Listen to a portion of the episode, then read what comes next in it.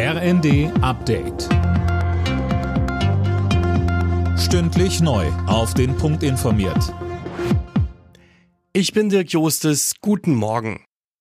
Im noch besetzten Dorf Lützerath im Rheinland geht die Räumungsaktion der Polizei heute weiter. In der Nacht blieb es weitgehend ruhig. Anna Löwer. Das schwere Gerät zum Abriss blieb in der Nacht stehen. Die Einsatzkräfte zogen aber vereinzelte Aktivisten von Dächern und aus Baumhäusern. Am Abend hatten etwa 200 Aktivisten laut Polizei freiwillig das Gelände verlassen. Der Energiekonzern RWE will die unter dem Dorf liegende Braunkohle abbauen und das Dorf dafür abreißen.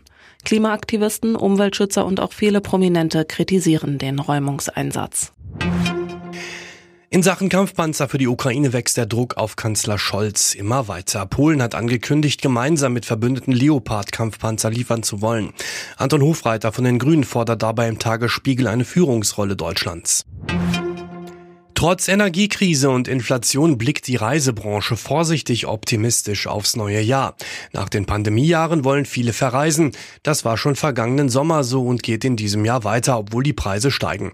Thorsten Schäfer vom Deutschen Reiseverband sagte uns. Von daher kommt es natürlich darauf an, was am Ende dann bei den Menschen im Portemonnaie übrig bleibt nach den Energiezahlungen. Aber im Moment sind die Prognosen so, dass die Menschen verreisen wollen und auch mehr für den Urlaub ausgeben sich etwas gönnen, statt drei oder vier Sterne Hotels häufig auch fünf Sterne Hotels buchen und auch gerne etwas länger bleiben. Das deutsche Topmodel Tatjana Partitz ist mit 56 Jahren gestorben. Partitz wurde in Hamburg geboren, lebte zuletzt in den USA. Sie war eines der Supermodels der 90er Jahre.